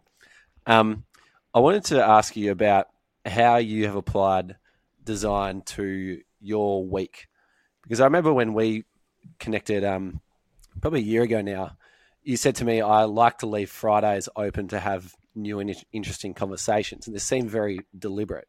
So I was wondering, how else do you design your week?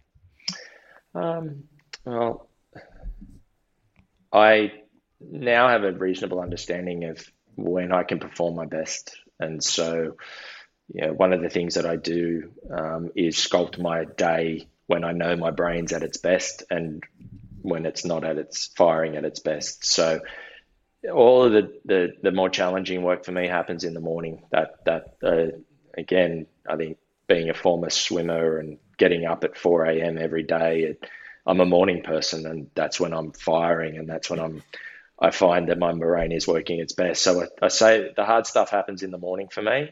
Um, and then the emails and the more transactional things happen in the afternoon. So I curate my day in a way that helps me use my best self at whatever that, that time is. Um, I find moments of kind of introspection throughout my day. Um, that might be an, an hour's surf in the morning. It might be 15 minutes sitting in the back side, in the back um, back garden with the sun on my um, on my back, uh, and just reflecting and and you know concentrating on my breathing or just investing in myself. Uh, and so making sure that I'm trying to do that regularly, I get clarity from that. Uh, and so I'll curate that. Uh, you know, I've got three kids, and man, they're great at. You can have all the best laid plans, but like Mike Tyson, they know how to punch them in the face. Um, kids are really good at that. Um, and so just trying to, to have have a plan that you're also flexible and know that things are going to change because they often and very well mostly do. And so you're flexible enough to be able to to kind of ride with whatever happens on a day-to-day basis. So for me it's it's finding time that's about me and and also finding that self-reflection time. It's sculpting my day in a way that I can find the best in myself whenever that is in that during that day, and then being flexible and resilient enough to know that stuff's going to go pear shaped and that's okay. For how many years have you been consistent with that curation day by day? Oh, again, it kicked off for me when I took that time off for six months. Uh, I worked like a crazy person, crazy person for years, um, whether that was racing and uni and work then it was uni and work, and then it was just work, and I just threw myself because I'm. I'm that's my personality. Um, it's all or nothing, and that's also something that I need to manage personally as well. Uh, is managing that, and so you know, I got to a point where I was like, okay, um, I need to work out how you know, just like my coaches used to, uh, how I can curate the way that I live my my days in a way that's always going to be getting the best out of me. Because if I'm going to go down this path, you know, people people pay me and pay my comp, you know, KinLab really good money to solve things that they don't nece- can't necessarily solve for themselves. So there's a lot, a lot of pressure. Um, and so uh, because I can't I can't burn through eighty thousand dollars and then go, yeah, sorry, I kind of missed it on this one. Um, you know, you, you, there's a lot there's a lot of pressure that comes with it, and and so you know, and I, I, I made a decision that, that that was the path that I was going to go down. So I needed to work out how I could best manage it. Do I do that every day? Do I make the right decisions every day? Do I look after myself the way I should every day for that period of time? No. Have I, you know, I've got a, you know, I'm first today and I, we work with Movember um, closely. And, you know, I'm a massive, and obviously I was head of innovation at Beyond Blue. Mental health is, is a significant um, you know aspect to my life. I've got a psychologist that I work with on a month to month basis that helps keep me mind fit. Um, and I treat them just like I would a personal trainer, but for my mind. And so, you know, I, I've, I've gone through, you know, amazing days. I've also gone through incredibly tough days. And sometimes I don't necessarily manage those things the way that I should. And, and then that impacts on family and co teammates and and whatever it may be. But you know, it's just a, a, constant commitment to try and be your best self every day. And you're not always going to get it right, but you've got people around you that can help kind of set you straight and go, yeah, you didn't get it right, you know, whack whack, or come get a cuddle. I know what you need. Um, but tomorrow's a new day. How are you going to kind of right the ship again? Uh, and so mm. you have, I have got lots of different people that, that do that for me. And I've got a, you know, w- you know, for young people and in the position like you guys are in and, and who's, who's listening, you know, have that young person that you've grown up with, that you're incredibly tight with, that's your, your best friend or someone you trust and who you respect. And, and really foster and, and respect that. You know, I've got a I've got a really close friend of mine. Um, he won't mind me saying um, Trent Knox, who who I grew up with. We we started racing when we were eight years old on in surf lifesaving events and lining up against against each other, and you know we're we're mates still, and and and really close mates, and you know we we share our wins and our losses, and he's someone that's been there, you know, throughout everything that's happened over my life, and someone that I really trust and respect. So find that person and and hold on to them and invest in that relationship because it'll pay you dividends throughout. And you know, Trent now he's he's he's he's got the the 440, which is that amazing running group in in Bondi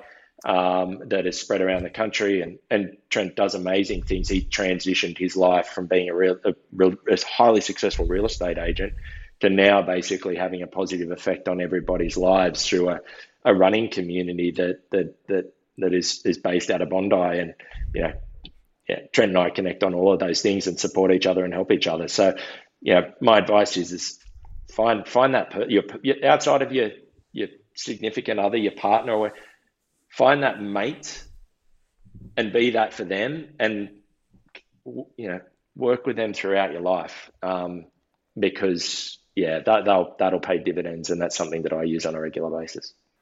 Wow, amazing!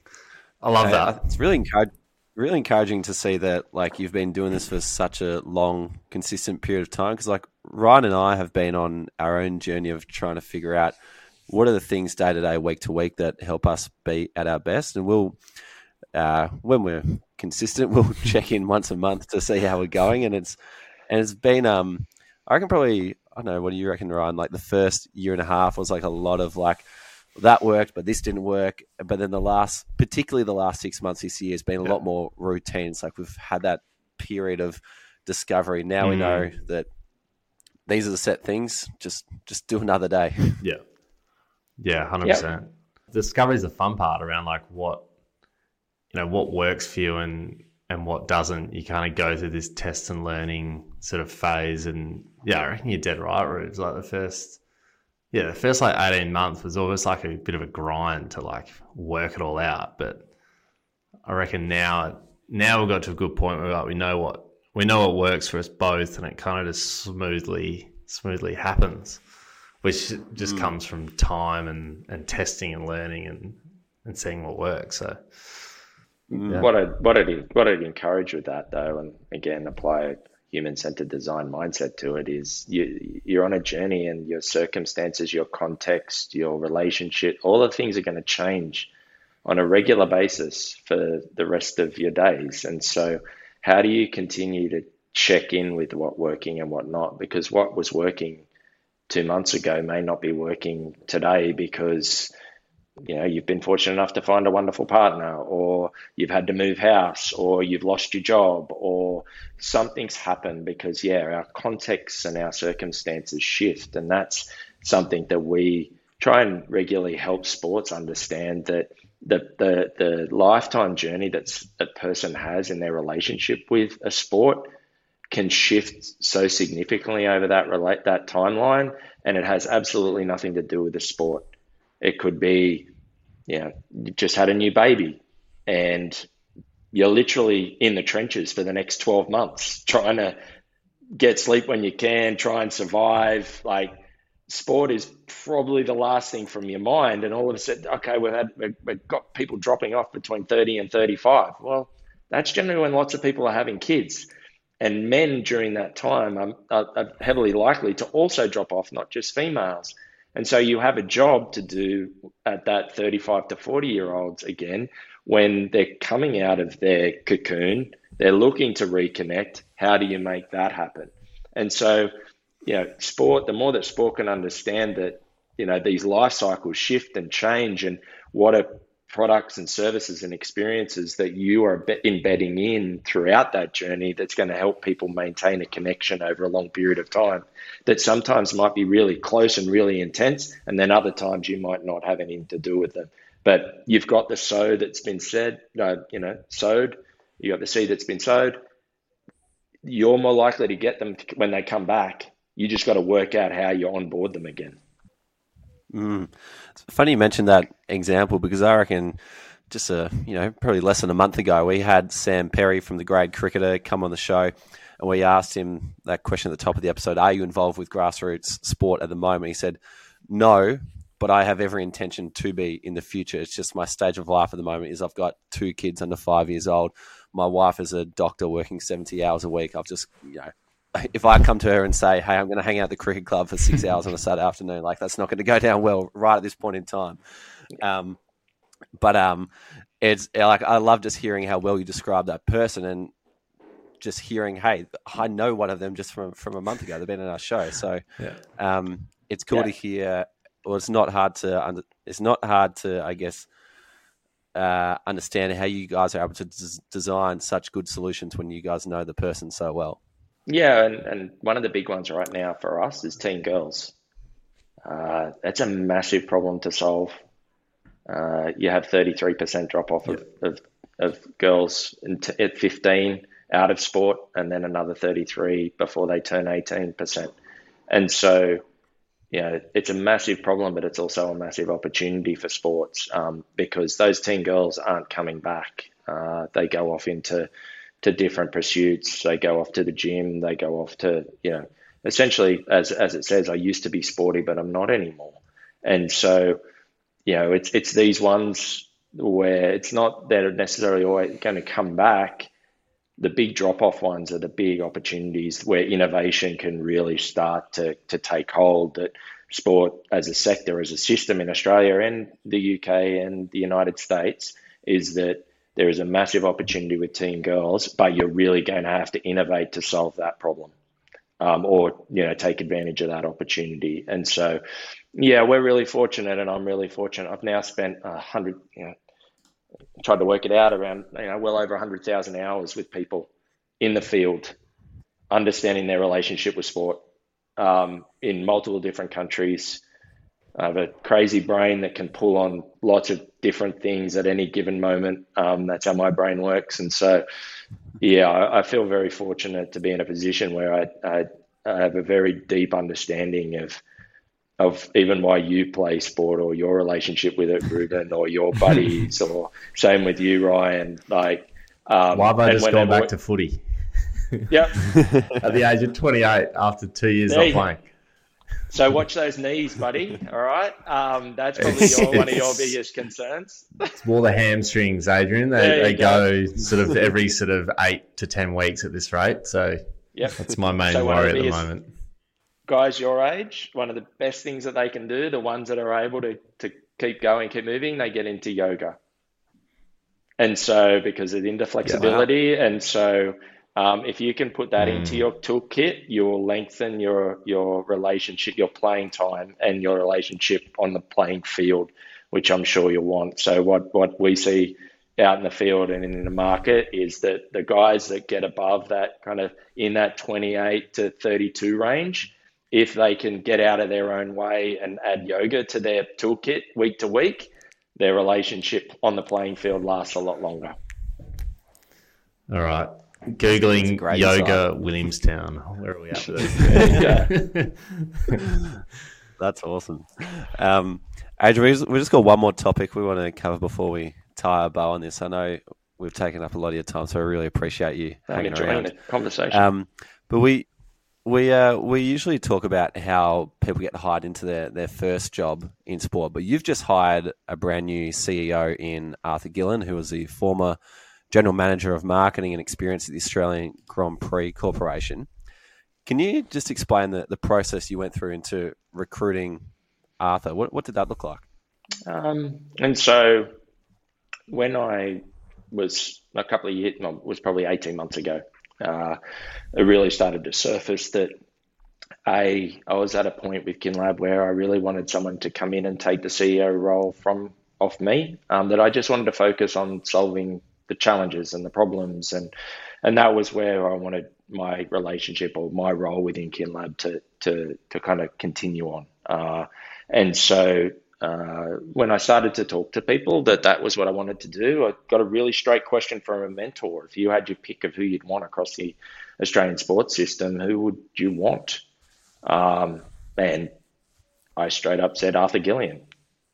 Yeah, Arthur is I met Arthur in an interview years ago now, and one of my first sports projects, um, which was to do some innovation in the A League, uh, and I interviewed Arthur as a kind of a, a stakeholder interview um, when he was at Melbourne Victory. He was head of marketing there, and uh, that's the first time I'd met Arthur, and we kind of talked over and over, and then I watched his career flourish and and watched his skill and not only his skill, but Arthur's just a fantastic people leader. You know, anyone that you'd say Arthur Gillian to anyone who, who knows Arthur, they can't stop applauding and loving on the guy. Um, and so, you know, it, it, it became, it was like, okay, if I had my choice, it would be him.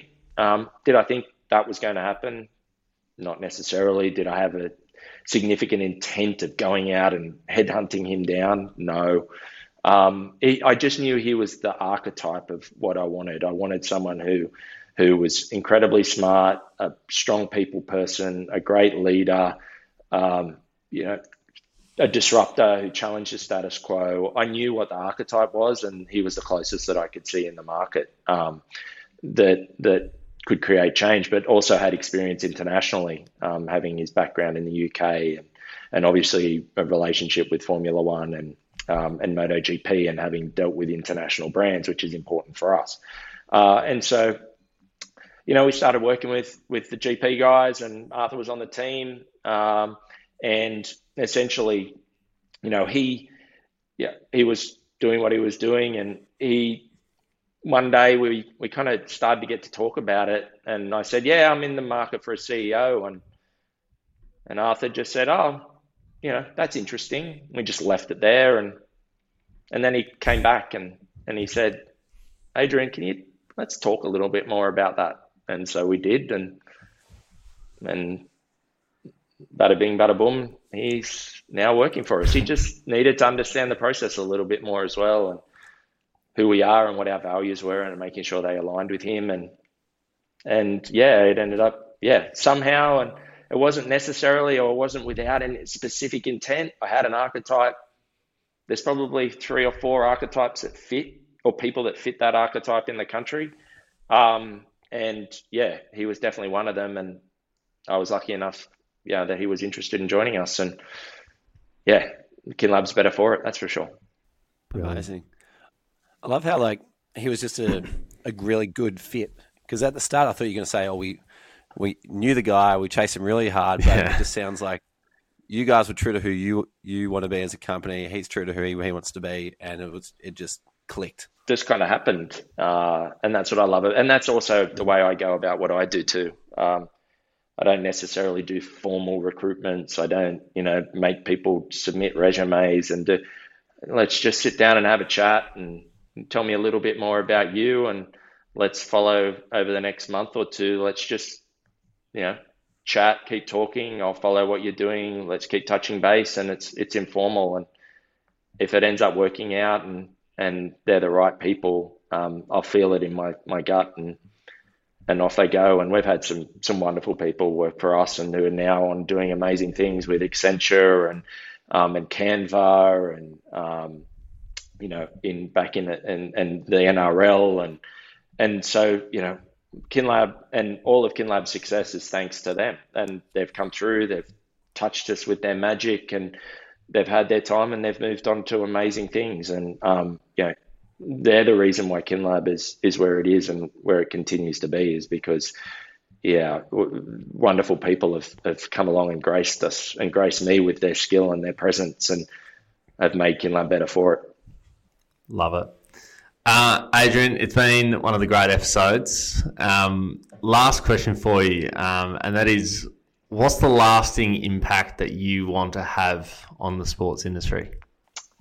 Um, again, it just it comes back to making sport better. Uh, I I want to see less athletes with mental health challenges off the back end of their careers and a better transition into the rest of their lives. I want to see more people playing sport and enjoying sport and, and connecting with each other. I want to see lower suicide, lower mental health challenges, lower obesity.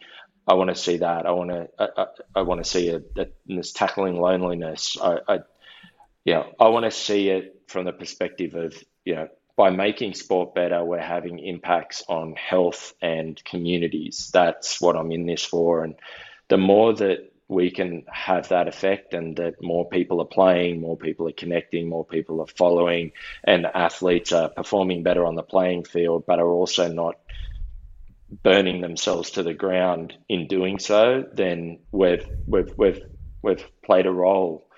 You know, I, um, it's fair to say we've worked with 43 different sports now, sports, not necessarily just sports businesses. It extends out from that. Um, you know, I'm very proud to say Kinlab's somehow touched every Australian.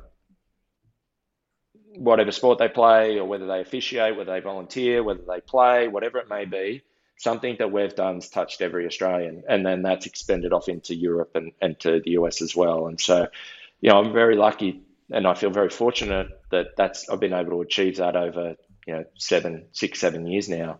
Um, now for me, it's less about just having that effect. It's now about right. Let's make some. Let's let's change the system. Like the system needs to change. It's not what it should be.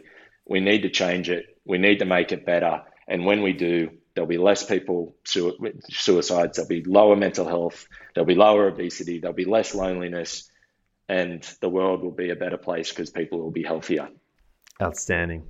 Before we wrap up, Rubes, any other episodes relating to this one that people can tune into? I don't. I don't know if there's anything that relates to.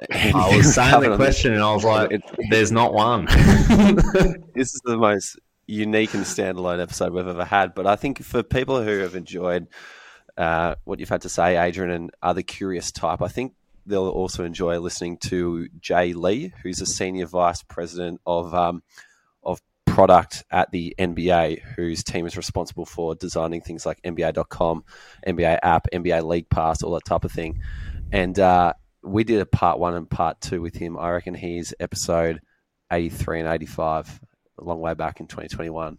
Nice. Um, yeah, another very great operator as well. So another one to enjoy. Awesome. Adrian, it is uh, it's been special. I think I'll say episode two fifty, um, and I, I, think ever since we started the podcast, you've always been someone who I think we've always aspired to get on here because we were both sort of touched by you know your experience, and we were both at CA, um, and just being involved in various projects with KinLab during that stage of our career just enabled us to really, I think to be honest, like probably just think big and think outside the square in terms of like what what does sport look like for us and what does a career in sport look like. And actually when you get to go to work you can be creative and think about sport not just in the little bubble like you mentioned before. So it's always been um, something that we've we've really wanted to do is to get you on the show and um, it has not disappointed at all. It's been absolutely awesome. Um, and not just you know, some of the things you're saying around not just to work in sport, but just life in general. I think there's lots of lessons people can take from what we've spoken about today. So, really appreciate your time. I know you've almost given us two hours of your uh, of your, of your day. So, um, we really appreciate it, and um, yeah, hopefully we can catch up in person very soon. Yeah, absolutely. Thanks for taking the time. And if I could leave with one bit of advice, is just keep asking why, why, why why is something the way it is? Why do people behave the way they do? Ask why and then allow that to pivot you off to be more curious and be more creative to solve problems. And so just keep asking why. And if people can do that, great. And I'm always open for anyone to reach out to me. So um, if you want to connect, just hit me up on LinkedIn, send me a message, and um, I'll say g'day and we can connect that way. So uh, I thoroughly enjoyed the chat, boys. Love what you're doing. Think it's outstanding. And I think we're all on the same page that sport can be better and you're helping build a workforce that um, can definitely do that. So bravo and hats off to you.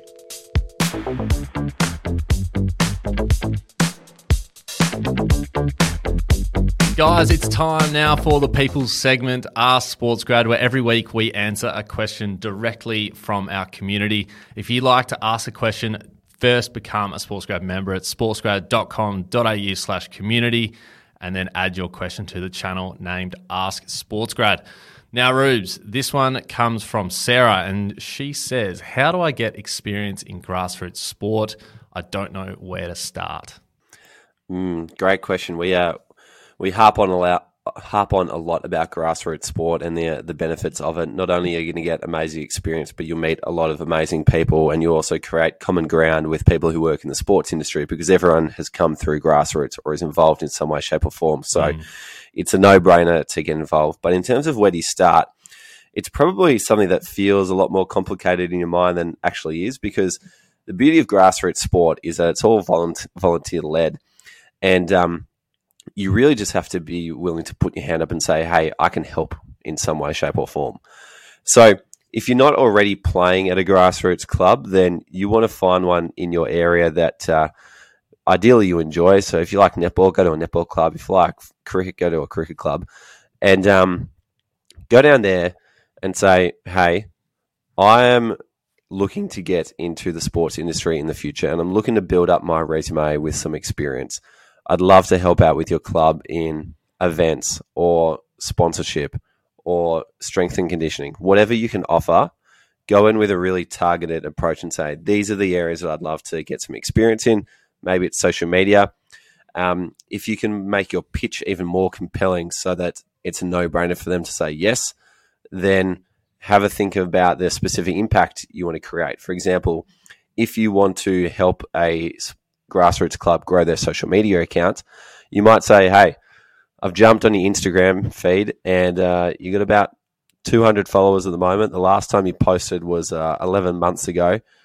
I reckon I could grow your following up to a thousand by the end of this season, and I reckon I could post consistently and grow the culture of the club and grow the engagement of the club by um, taking ownership of this channel and, and helping you guys use it properly."